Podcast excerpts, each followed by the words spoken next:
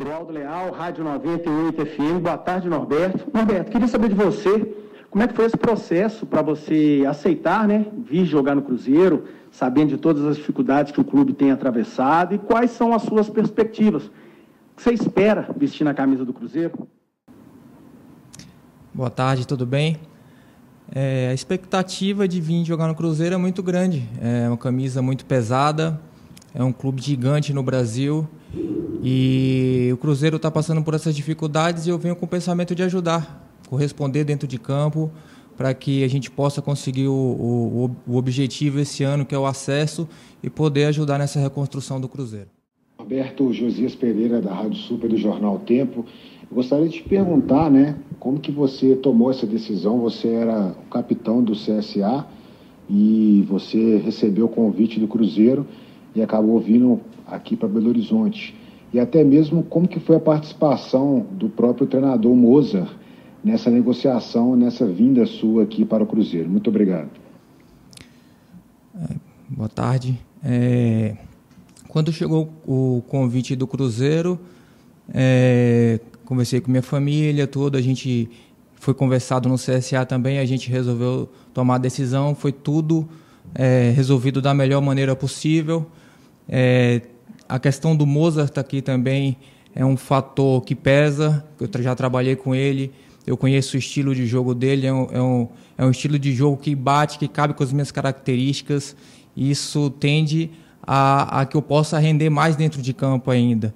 E eu acredito no, no, no projeto do Cruzeiro, acredito no time que está sendo formado aqui para que a gente possa conseguir esse acesso aí no final do campeonato. Norberto, Samuel Venâncio, da Rádio Tatiaia. Muito se fala sobre o estilo da Série B, você já teve aquele acesso com o América, muita experiência dentro da competição, já com 30 anos, vem de uma grande campanha com o CSA, o CSA quase conseguiu acesso na última Série B. É uma competição diferente realmente? O que, que precisa para se buscar o êxito, para alcançar o acesso, para estar entre os quatro primeiros da competição? Obrigado. Boa tarde, Samuel. É... Série B é um campeonato diferente da Série A. É... Na Série B, só a técnica às vezes não adianta, porque é um jogo muito mais físico do, do que a Série A. A Série A tem jogadores de muita qualidade que podem resolver ali em um lance, mas a Série B é um jogo muito físico. Então, se você não entrar, não entender o estilo de jogo da Série B, você pode sofrer um pouco.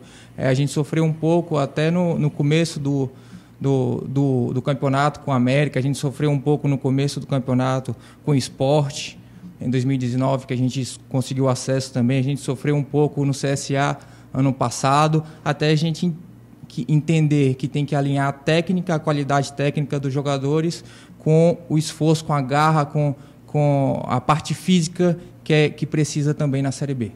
Matheus Ribeiro, Portal Esporte News Norberto. Queria saber qual é a sua expectativa, porque não é segredo da Liga e a situação financeira que o Cruzeiro vem passando nos últimos anos, principalmente após a queda da Série B. Eu queria saber qual é a sua expectativa com relação a essa situação, se isso te incomoda, se isso afeta dentro de campo e, e como que você vê essa questão toda de salários atrasados e dívidas na FIFA.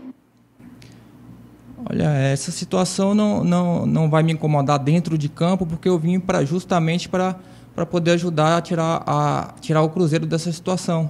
É, e eu só posso ajudar, a única forma que eu posso ajudar é dentro de campo, então ela não pode me influenciar dentro de campo. É dentro de campo que a gente vai conseguir os resultados e conseguindo os resultados a gente vai conseguir ajudar o Cruzeiro a sair dessa situação e tem que ser esse ano.